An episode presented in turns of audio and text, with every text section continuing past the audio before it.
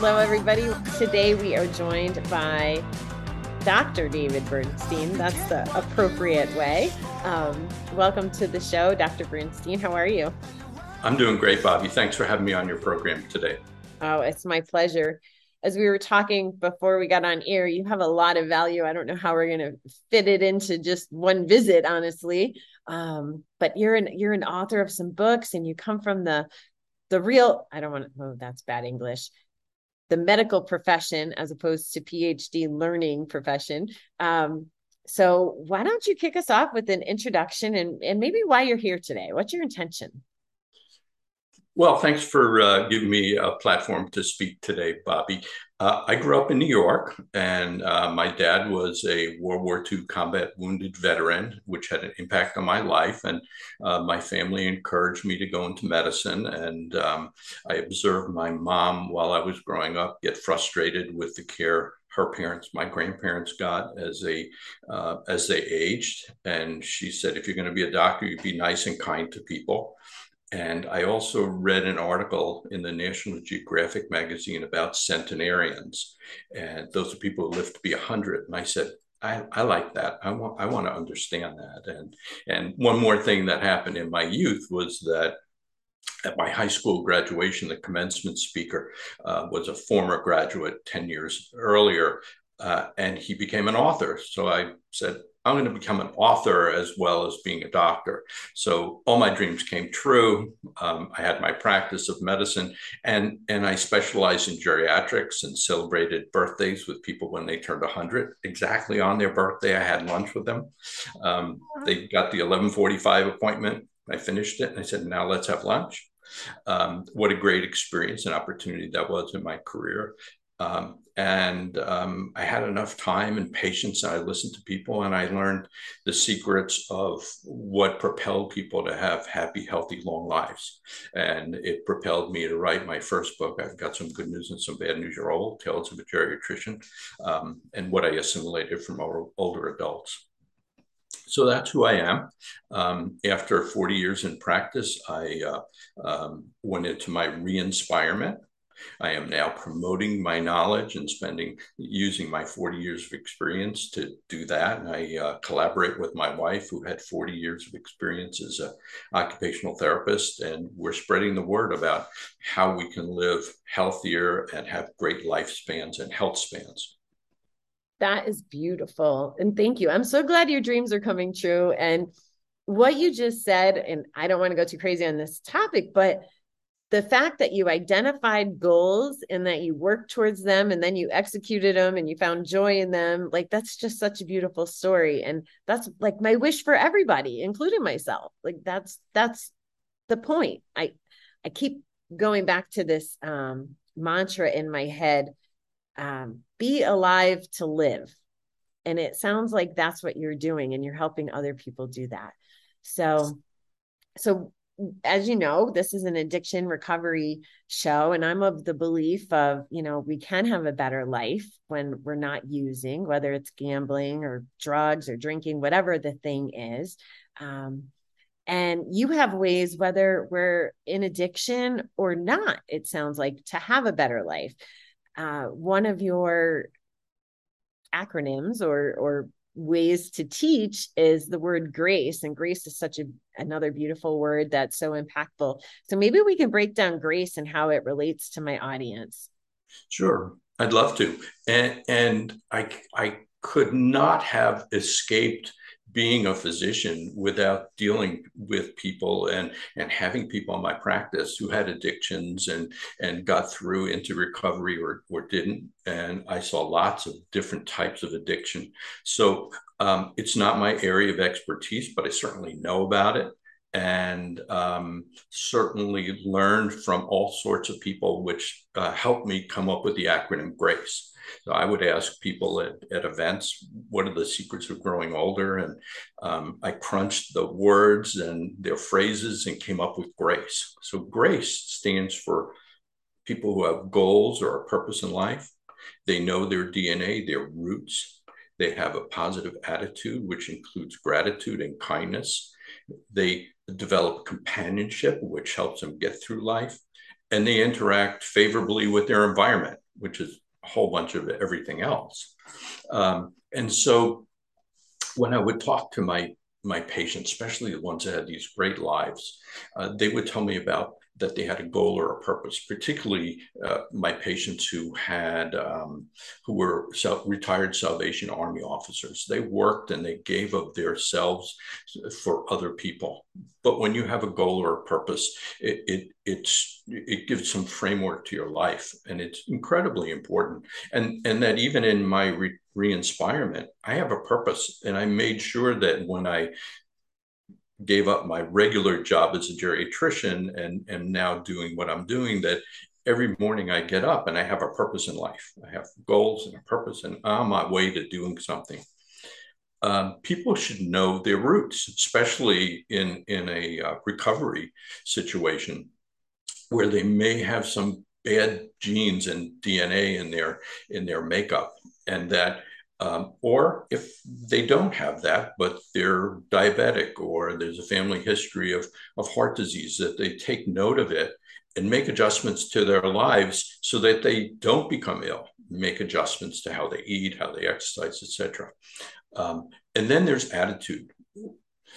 There was a story that I wanted to tell in one of my books about how good I was in, in diagnosing someone's cancer, and, and And it turned out when I was done with the chapter, it was really all about how people were able to express their gratitude.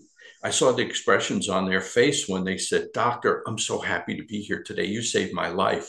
And, and I thought that would be like my crowning achievement. My crowning achievement was seeing them express their gratitude. The expression on their face was just so real and, and, and so adoring and, and so meaningful to them, that they were able to do that. And so it was a great lesson for me.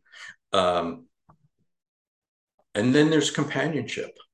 A life without companionship can be very lonely. And I write a little bit more about that in one of my other books. But, but my patients who had these great uh, lives had companions by their sides. They had family and they had support system. And it's incredibly important to, uh, to have that. And then finally, it's environment, how you interact with your environment, whether it's the air that you breathe or the garden that you walk through, or what you put in your mouth and how you exercise and how you how you see life and, and what you do out there. Uh, those were the five things that people can remember. If they can remember the word grace, they'll remember those words, and, and they'll run their family that way, or their business that way, or if they're a cook or they do it in a kitchen, or whatever you do in life, you can incorporate grace anywhere. And it doesn't have the, a religious connotation, but it's all about five things that you can incorporate every day. I I see a lot of synergy in your words, and I wrote down a couple things because your attitude story actually went back to um, the, the, well, I, I wrote attitude, gratitude, and then purpose. So your first one had to do with goals and purpose. And it sounds like what you heard in your attitude story was your purpose being validated. Did I, did I interpret that correctly? Um, yes, but what it really, what what I initially set it out to do was to be validated.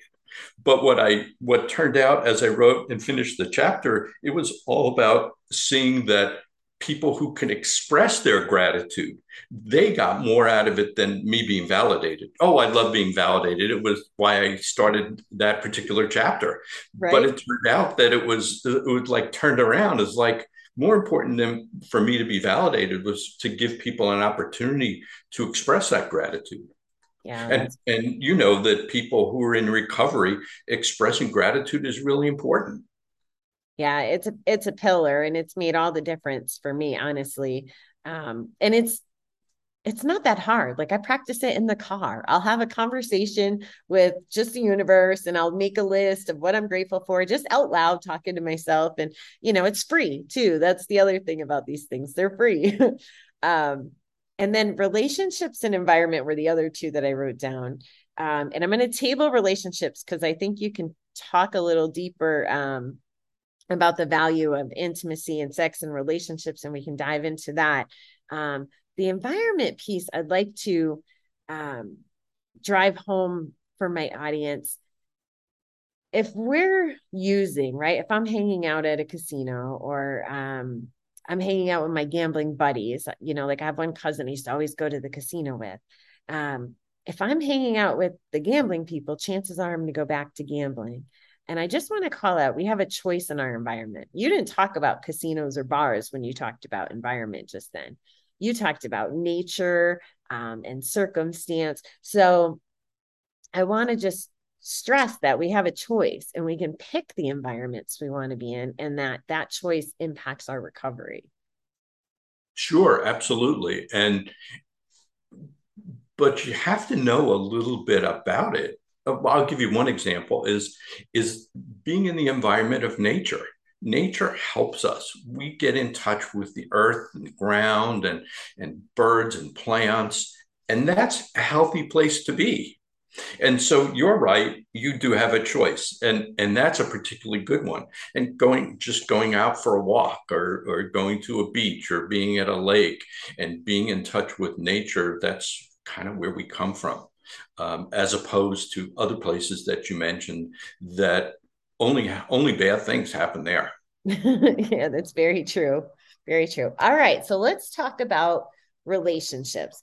I um a couple points I'm going to bring out, and if you want to run with them, whatever your perspective is, because you're definitely the expert, says single Bobby right here. Um, but not that it's all just about that, but I'm a believer um, that our relationship with ourselves kind of comes first, right? And, you know, twelve step has this rule about no relationships the first year, which I agree with, because it's hard to pay attention to ourselves and be the best partner if we're not our best selves. Um, but that being said, um, some people come in and they're already in relationships and they're changing, and, and there's all these variables. So if you can think about both of those situations as you dive into, um, the value of relationships, how intimacy and sex play in, um, just, just thinking about them. I know that you probably have tons of words that you would say to uh, a normal person. I just wanted to put those thoughts in the back of your head as we have this conversation. Well, um, I'll, I'll delve into it in this way, is, is that In, in my power of five formula that I came up with, those were things that all began with the letter S, and there were five of them. And, and if you notice, there's a symmetry between grace, which is five letters, and, and the power of five, which is five S's. But S's: avoid sweets, avoid stress, get more sleep, sweat, and sex. And my generation is one where we thought, or I thought, sex sells. So I made sure to have sex in my formula and sex on the cover Uh, of my book. And in particular, as we speak today, sex is about socialization and companionship and connections and intimacy. And the opposite of intimacy is loneliness. So, so in, as we talk about this intimacy, it's, it's really a very personal thing, and it's very Um, important to form intimate relationships with people. And as you said, uh, and and I didn't include it in my five parts of of um, of uh, socialization and sex is, is the relationship you have with yourself. And so it becomes really important when one goes into recovery to really know who you are, because you've you've blunted it or deadened it with alcohol or one addiction or another, food or sex or, or gambling. And it's really like sitting in a room and saying, who am I? What do I want to be? Where am I going in life? And it, it becomes important because, as you said, it's hard to strike up a relationship when you're trying, when you haven't figured out who you really are. If all those years of doing what you did, it's like, who am I? And and when you get to that point, then you can have forged an intimate relationship with another person. And, and because you really know your authentic self. And mm, I guess we're not the most authentic in everything that we do all the time. So becoming authentic and really knowing who you are is important. I, I notice a big difference.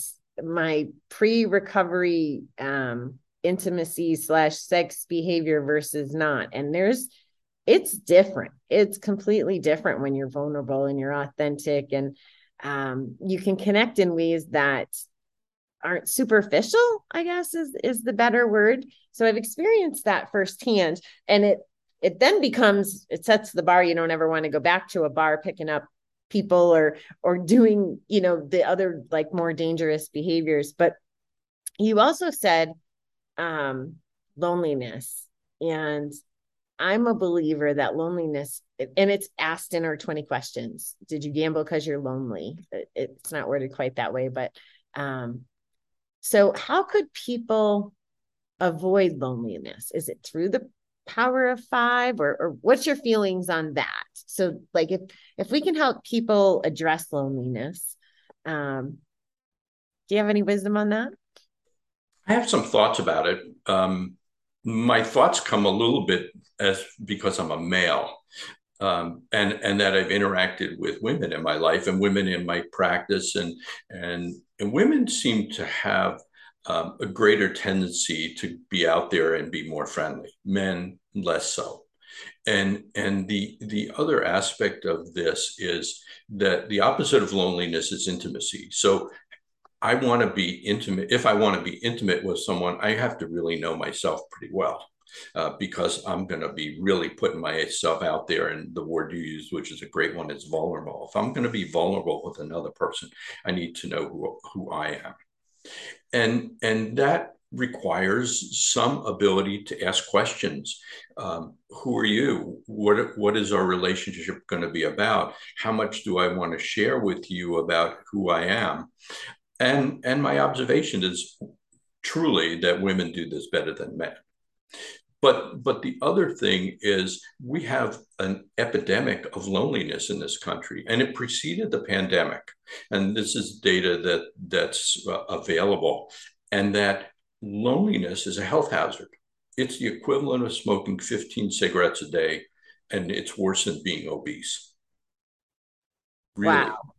So when you think of, or when I present my five things that people can do to make themselves healthy, it's to address the loneliness factor.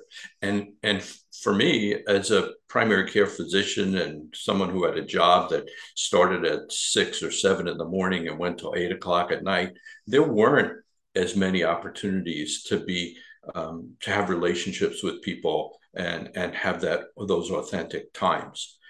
In my re-inspirement, I've made it my business, because I know how important it is to forge relationships with people. And, and so, and in, in the case of people in recovery, finding the right healthy people to have those relationships with, because, you know, if you meet someone, if you're uh, abusing alcohol and you meet someone at a bar, um, it's not going to go well. So, so I, I've explored, well, where are those, where are those opportunities? Well, they're in safer locations, like in clubs, like a photography club or a chess club or a bridge club, or, or among your friends who are um, not into abusing, who you can play Mahjong with, or, or a bowling group or a golf group, or, or some group of people. And then you, I go out and I meet people. Hey, Ed, I've known you for a number of years, but we've never had lunch together. Let's have lunch. Let's be friends. And, and I've even told my friend Ed and my friend Bob that I'm doing this because it's it's good for me, and I like you. You're a nice guy, and let's have lunch. And, and I've made it my business to, that's how I'm taking care of myself. How do your friends receive that? Like, guys can have those kind of conversations, like, hey, I want to be your friend, and, and I, I'm doing this to take care of myself. Can guys have those conversations? Maybe I've hand selected my friends, but I guess they can. Um, I, I also have a, a group, um, one of the people calls our Romeo group, retired old men eating out. Um, I love it. I knew you'd like that one. Um, Five so, letters again. Yeah, it, it's um, it, we meet on Thursdays at twelve thirty, most of us, and we just sit around and schmooze. We just talk about whatever's going on, and and sometimes it's a little heavier than others, but you know, we've gotten into kind of heavy conversations about um, our children or our spouses and how we feel about certain things. Sometimes it's politics. Uh, um, some of the guys in the group are more into sports. Um, some of them are into cars, which I'm not. So we may spend twenty minutes talking about some old car and display a picture of a car, but it's it's something that men don't typically do. And it's something maybe when I listen to my wife's conversation, she does a little bit more, but it's it's an important ingredient in our health. And, and it would be as if for me to say, well, you know, go on a Mediterranean diet and exercise, um, and and here you need these medications, and and not include the fact that incorporating the social interaction with people and making connections, because that's one of the five elements and it's an important one. And if we just shut ourselves in a home with our, our spouse and our kids, we're missing out.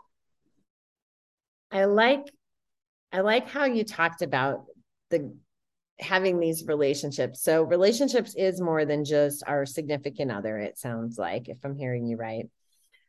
And one of the things that I've discovered, and it, it sounds like you have this too, the kinds of friends that we can say we want to have these conversations or these outings as, and that it's healthy for us. And these are things I couldn't say most of my adult life. Like I would never be able to be that transparent with a person or show up with them in a way that was, again, going back to vulnerable, right? Like I, I would never talk about the deep stuff. Maybe it's, um, you know, church or philosophy or just these things that evoke feelings and that are important to me. But what I've learned is if, if I don't have that synergy with people, then they're not the people I should be spending my time with, which again, goes back to choice and recognizing that. Um, so I love that you've created this population of people. Like it kind of inspires the other people to be a little bit more open, right? And and maybe they've been thinking it or feeling it all along, but, but did you find that like you, maybe you were the ambassador, so to speak, to nurture these relationships? I did feel like I was the ambassador, but it's not like they didn't become ambassadors, you know, or receptive um, uh, uh, partners in, in that relationship. And, you know, I, I, I've done this with others too. I, I reconnected with some medical school classmates of mine who live out of state. And, and I, I, I, we were close when we were in medical school, and I just sent them an email and say, I'm going to be up in your part of the country. I'd love to, to spend a day or two with you. And they were incredibly receptive.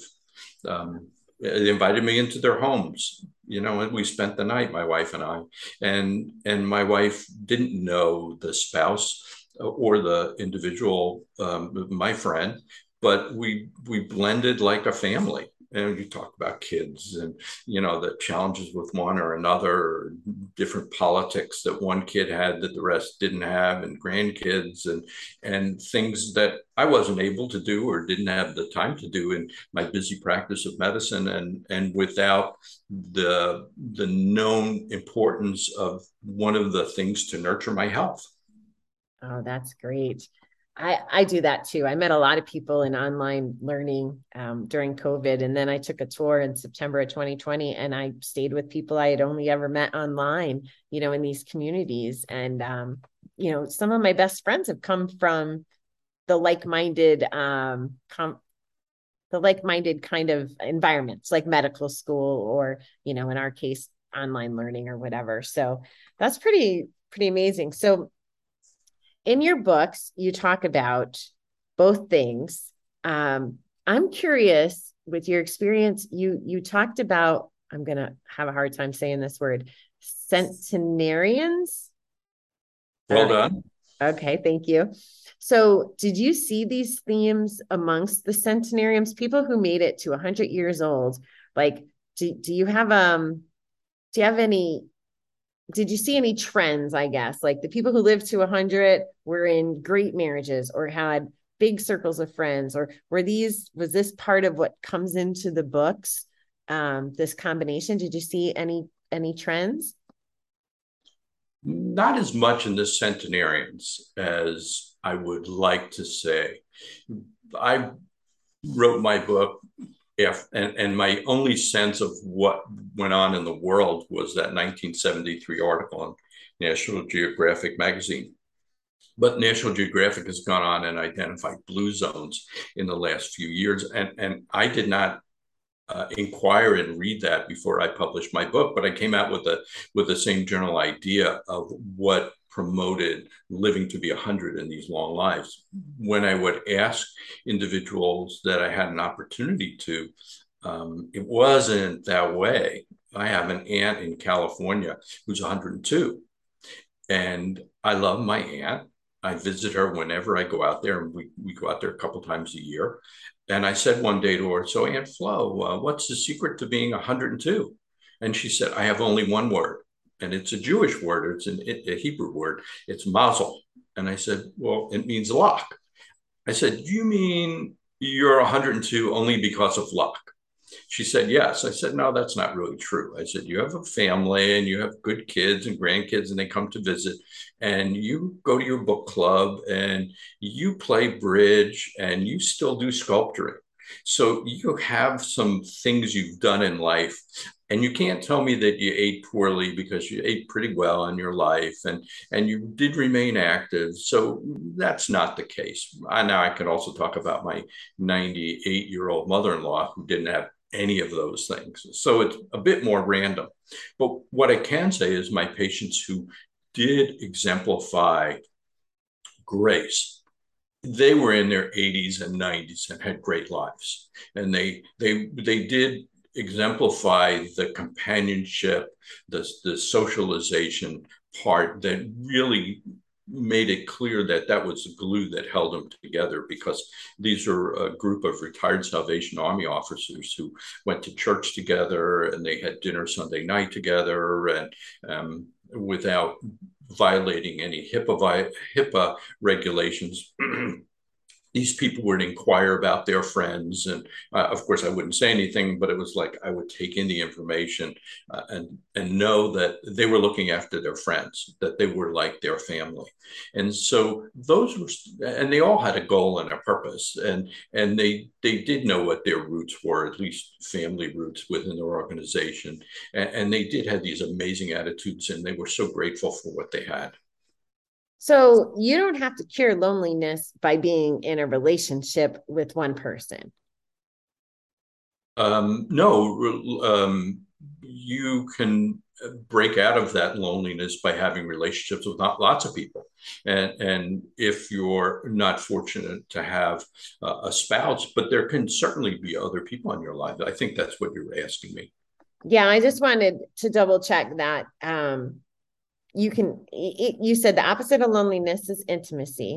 So you can have intimate friendships and, and that kind of thing. It doesn't have to all go to sex, although sex is a good part. Yes, I, I say it exactly that way in my book. Um, yeah, it, it has its added benefits, but um, your five B F Fs, and we typically, a person can have five people that they're really um, intimate with in their lives, and they share all their intimate details. Those five people are incredibly important. Or the, the ten or fifteen people who you see regularly enough in your book club, in your Mahjong group, in your card game, in your golf game, and, and that sort of thing. And those are people that are supportive of you. And um, one of the women in my wife's uh, book club group lost her husband uh, last week. And the outpouring of support for her when we went to her home a couple of times, um, you know, just support people and know that that they're there like a safety net in uh, in the event of something like that, and, and knowing that they're there is really helpful. I, I like calling this topic out because, especially with gambling, it's the highest suicidal rate addiction of all of them. And when you when you're talking about outpouring and support and love and and having those five people, um, it just makes me kind of pause and wonder, you know, if, if we all did live with grace and the power of five, would suicide even happen, right? Because we might feel, obviously it's probably not the cure, but if we did feel um, connected and had that support, you know, what kind of difference could that make in people's lives? That's, that's what I'm feeling right now. I, I think There, there's another component here, which is more scientific, and that is that there's a certain feeling one gets in the company of others that from which there's a release of serotonin. And, and that gives us a, a feeling of either happiness or contentment. I'm surrounded by people.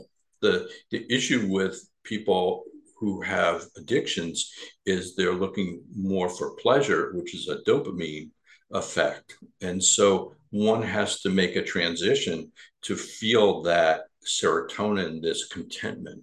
And, and it's so transitioning from pleasure or pain in addictions to one of happiness, or in my case, I just consider myself content, that there's an, a, a feeling of contentment in my life that I get from those companionships or exercising or eating right and, and so forth. I've, as much as I've heard about dopamine and serotonin through six hundred episodes, I have never heard it explained quite so well from that lens of, of the distinction between pleasure and contentment uh, with the two hormones. Like, never heard it that way. So thank you for that. Um, that just offered me some serious clarity.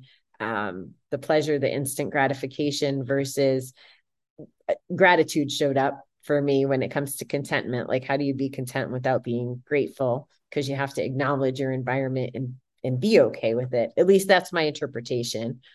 Um, you said, and, and I hope it's okay. I know I go all over the place, but I've decided I can. Um, but the power of five, you had the S's, and you said a couple other important ones on there. So can you go through those one more time? Um, because I think I heard sweets in there. Uh, I, I'm yes, I'm going to do it. And, and sweets is a particularly important one too, because there is dopamine with that one release as well, but it's about avoiding sweets, and sugar is particularly harmful for our body. And we have to figure out ways of breaking that sweet sugar addiction, because early in life, uh, when we would eat breakfast cereals with Raisin Bran or Fruit Loops or Pop Tarts or whatever your, what was your favorite one, Bobby? Frosted mini flakes, oh. mini wheats, those little square things. Yeah, they were good. I, I had them all. I did one of these podcasts, and we, we agreed that Captain Crunch was a really good one too. Boy, was that sweet. But we became addicted to that. And it, and one has to break from that addiction, because there's inflammation. My whole, the power of five is all about inflammation and the inflammation that happens in our body from all five of those things. So sweets and sugar can cause inflammation in the body, and that's what makes it unhealthy. It also leads to obesity and, and diabetes. And so eating a diet, and but sweets really is about eating a healthy diet. Mediterranean diet, one with lots of fruits and vegetables and fiber and grains and nuts and so forth, and transitioning from the S A D standard American diet that that people eat nowadays, and and and that contributes to that sugar addiction, or getting a, a, a spike in our dopamine from eating a piece of candy. Can I ask you something a little, I, I'm going to abuse the fact that you're a knowledgeable doctor here, but because I'm struggling with this one with, with fruits. Like, I love all kinds of fruits, and I figured out that some of my favorites are high on that glycemic index. So like the pineapples and the bananas and, and stuff. And the last three weeks I haven't had any sugar, like no zero, um, you know, good sweets. By good, I mean bad, um, like ice cream and the things that I enjoy. And um, my weight's not changing, and I'm eating things like apples and um, I haven't had bananas, but I noticed that nothing's changing, and I'm getting a little frustrated, and I'm wondering if the fruit is tripping me up. So can you just talk about that for a second? This is me being selfish a little. It, it may be tripping you up a little bit, but if you had a choice of a Skittle or an apple, or a Skittle and a banana, the fruit is going to be better, and and focus on the health benefits before the weight benefit. The weight may may eventually um, improve. The the thing you can look at in your in your vision is that Skittle over there. All it is is sugar. That banana, that grape over there, it does have sugar. It's natural sugar, and it has fiber around it. So if you're eating something that has the sugar and fiber, the fiber is doing is offsetting that a bit. Okay. So, you know, it becomes a, a bit of a mind thing that I, I, I'm going to eat apples, and apples are really healthy. An apple a day keeps the doctor away. Um, there, the mangoes, I, I went to some, some presentation this week, and, and the guy mentioned mangoes like twenty times. It's like one of my favorites, and it does have a high glycemic index. It, it's like eating candy. So I I might put it nearer nearer to the Skittle than than my apple. But um, when you think of it, think of the fact that it's grown on a tree. It's not manufactured. Nobody had to process it or put anything else in it. It's going to be better for you in the long run. Okay, thank you. Made that pretty simple. All right. Yeah, I like that. That definitely does. Instead of, yeah, my Skittles, I get it. All right. So what were our other S's we had? So avoid sweets, avoid stress. stress. And, and I'll remind you and everybody listening that every one of my S's is attributable, can be attributed to causing inflammation. So stress will cause inflammation. It will cause uh, this release of cortisol in our bodies, which is a stress hormone. And so avoid stress. And if you can't avoid stress, such as what we talked about earlier about, you know, coming online with a whole bunch more things to do, at least learn some of the techniques that can reduce stress, like meditation or being mindful or some way of doing some kind of relaxing activity. Um, and then get more sweat, which is exercise. thirty, thirty minutes, five days a week, it's one hundred fifty minutes a week um, is the, the lowest threshold, but it will have a satisfactory impact. And the maximum benefit occurs around four fifty, which is ninety minutes, five days a week. Wow. And, and, and since we're talking to people who, who develop some dependency and addictions, we have to make sure to include that people can get dependent or, or addicted to exercise. So anything over four fifty is just some added benefit, added time, but there's no added benefit. So exercising between thirty and ninety minutes at five days a week, and, and incorporating, you know, stretching and strength training and cardio and all that sort of thing um, can be really helpful for people. Um, it increases muscle mass, reduces osteoporosis, it releases endorphins, we feel better, um, we help helps control our weight better and our appetite. And so there's some really good things. Reduces inflammation. Um, uh, get more sleep, mm. seven or eight hours of sleep. Bobby, you know, you're you're a busy person, but we need to at least work ourselves up to that. And, and in, in the transition from everyday work to what I'm doing now, one of my chief goals was to improve my sleep quality and time. And it's not easy. We get really busy at night, and I'm a night person, and, you know, I may be tired at seven in the evening, but, but come ten o'clock, I'm like back and forth doing stuff like a whirling dervish, but, but being able to wind down and, and give the importance to sleep that it deserves is incredibly important. And, and so that's avoid sweets, avoid stress, get more sleep, sweat. And, and then number five was sex, which we talked about as socialization, uh, intimacy, and, and those things. They're all have an impact on inflammation. And, and inflammation is the thing that causes heart disease, cancer, and neurodegenerative disease. And neurodegenerative diseases are uh, Alzheimer's disease, Parkinson's disease, other forms of dementia. And those, the neurodegenerative diseases, is the thing that I think most, we'll call them older adults or middle-aged adults, start to become concerned about. It's, yeah, we don't want to die, but but many of us don't want to have a memory impairment, and that affects the last five, ten, fifteen years of our lives. So that's part of the a motivation for me to explore that and include those five things together. Well, I think what you just said is really important. I mean, everything you said is pretty important. I'm learning a lot of things here, and I appreciate it. But I don't know that this is the belief I'm under, and you can correct me if I'm wrong, but all these things, if we're doing the power of five and we're doing these kinds of things, that really is what sets the stage to a, like, we can almost prevent some of those diseases if we're doing this stuff, right? Am, am I fair? Well, I, I'm really... I'm really cautious about using the word prevent. It it delays the disease. It reverses some of the components of the disease. It has a profound impact. Okay. Um, we're all going to die, and our heart's going to stop one day. So, but but we can delay that, and and it's important to also realize we can retire at sixty-five and die at ninety-five and have thirty years of disability. or we can improve that thirty year frame, time frame, and have good health until the day we go to sleep and don't wake up. And that would be the goal of most people. And, and that would be my goal. So avoiding disability. Um, and the way to do that is incorporate the power of five um, and reduce inflammation. What I think one of my biggest takeaways from talking to you is your term re-inspirement.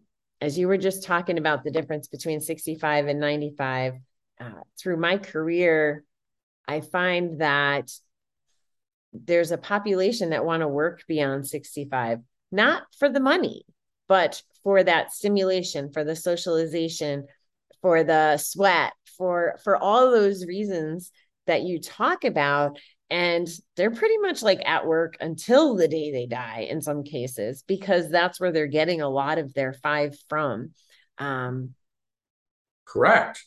You got it. Nailed okay. it. All right. And, and, and it was, um, I think in one of my chapters of my first book, I, I did write about some people who who um, offered me that opportunity to see that. One particular guy um, was into real estate, and, and he had he was on oxygen, and he had bad lungs and a bad back. And and I said, why are you going to work? He said, because I I, I enjoy being there. And, and he had enough money, so he had some chauffeur drove him around, and he just liked picking up his rent checks. He liked opening up the window and seeing that he owned property in Clearwater, Florida. It, it kept him alive. And the same for the for the one particular man who who was retired, but then worked as a security guard at a, a historic hospital, hotel in Clearwater, Florida. I said, what are you doing that for? And he said, I like being with the guys. I like making a contribution to this. And my final part about, about this man, he, he said, and if I had to spend all day at home with Edna, one of us would, would be in, in, a, in their grave and the other one would be in prison. Oh, that's so funny. Well, Doctor Bernstein, is there anything that you want to touch on? And I want you to let everybody know where to find your books, of course, but is there anything that you wanted to share that's, you know, part of what you think is important that I might not have asked about? We covered a lot of ground uh, in talking about grace and the power of five. And, and those are two, five, two sets of five. So now people have about ten things to think about. But I like to think that people can keep it simple. And if they're doing, if they want to incorporate grace or they want to incorporate the power of five, I think it's helpful to keep a journal uh, and write down maybe every day that, did I get enough sleep? Did I get enough? Did I work on my stress? Did I eat right? Um, and, and those sorts of things. Um, did I handle my stress well? Um, do I have a goal and a purpose in my life? And, and am I incorporating uh, an attitude of gratitude? I mean, those are all the things that I think are important. Um, I love the fact that I'm an author and have books that are available on Amazon or through my website, which is uh, power of five life dot com. I'll say it slower again, power of the number five life dot com. And um, Uh, there's a free gift available. If someone uses power of life dot com slash gift, they'll get a, a free gift. And a um, my wife's writing some healthy menus, and, and I have a, a, a free booklet called um, um, Notes on Living Longer. Um, and the other thing that I've done recently is I've converted my Power of Five into an online course, which is available through my website too. You mentioned something about being online education. So yeah, that's my, our, our latest foray into online education is to provide that five and a half hour course that outlines all of many of the things that we talked about here today. And I go into greater detail about it. And I think that that's not only important for individuals, but for corporations, because it's one way of showing that they care about their employee or their workforce, that they'll give them something that will help their health. It will improve loyalty. It'll reduce absenteeism. It'll promote better health and lower insurance costs. So, so there's a whole bunch of reasons why I I produce that course, um, and I'd love for people to start um, incorporating the power of five and grace in their lives. And um, I've enjoyed the opportunity to speak with you today, Bobby. It's been really enjoyable. I enjoy the fact that I was able to see your expressions and and, and see how, how you lit up when we talked about some of these things. Uh, it, it, it warms my heart to know that that there are audience out there that listens to your program and tries to assimilate the nuggets of, of what you bring out from your guests. I think that's really a great thing that you do. Thank you so much. I'm so grateful for you being here. And I'll tell you, the more and more shows I do and the more people I speak to, my views are really two things. One, everybody recovers different and everybody can offer Um, different nuggets that different people in the audience can relate to. So that's really important to me, because not everybody's going to go through their journey the way I went through mine. And the other is these common themes.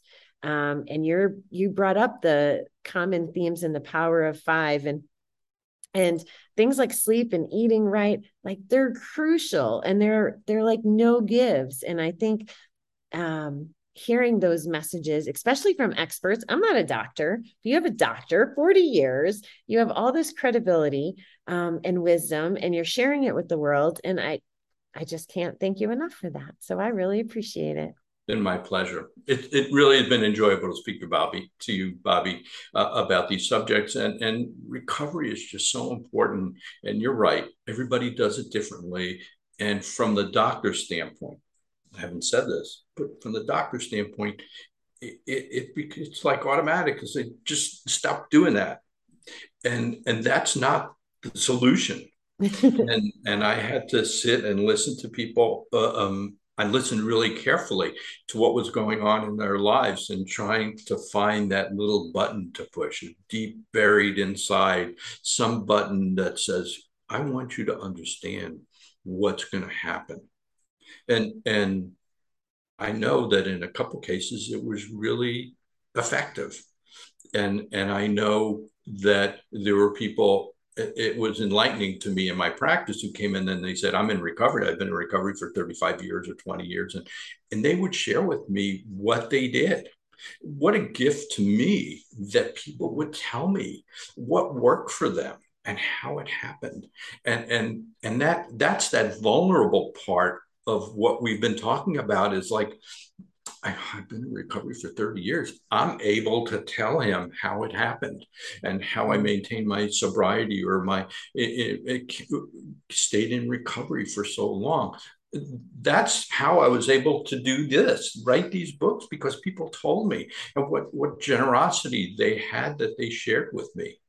And, and it enabled me to be better at what I did, and, and try to address that and, and get right in there. And, and, you know, ultimately, Bobby, you need to get yourself, a person needs to be in front of a mirror and just stare at themselves and say, I love you.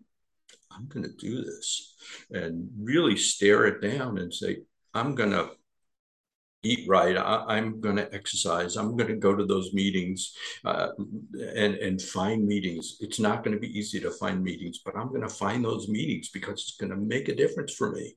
And I love myself, and I'm going to do it. Just like the power of five, you got to look in the mirror and say, I can incorporate these things. I can do it. Doctor Bernstein said I can. There's enough time in the day to do it. I'm going to do it. Love it. We'll end there, because everybody can do it now that you've gotten them all lined up. So thank you again. It's been my pleasure, Bobby.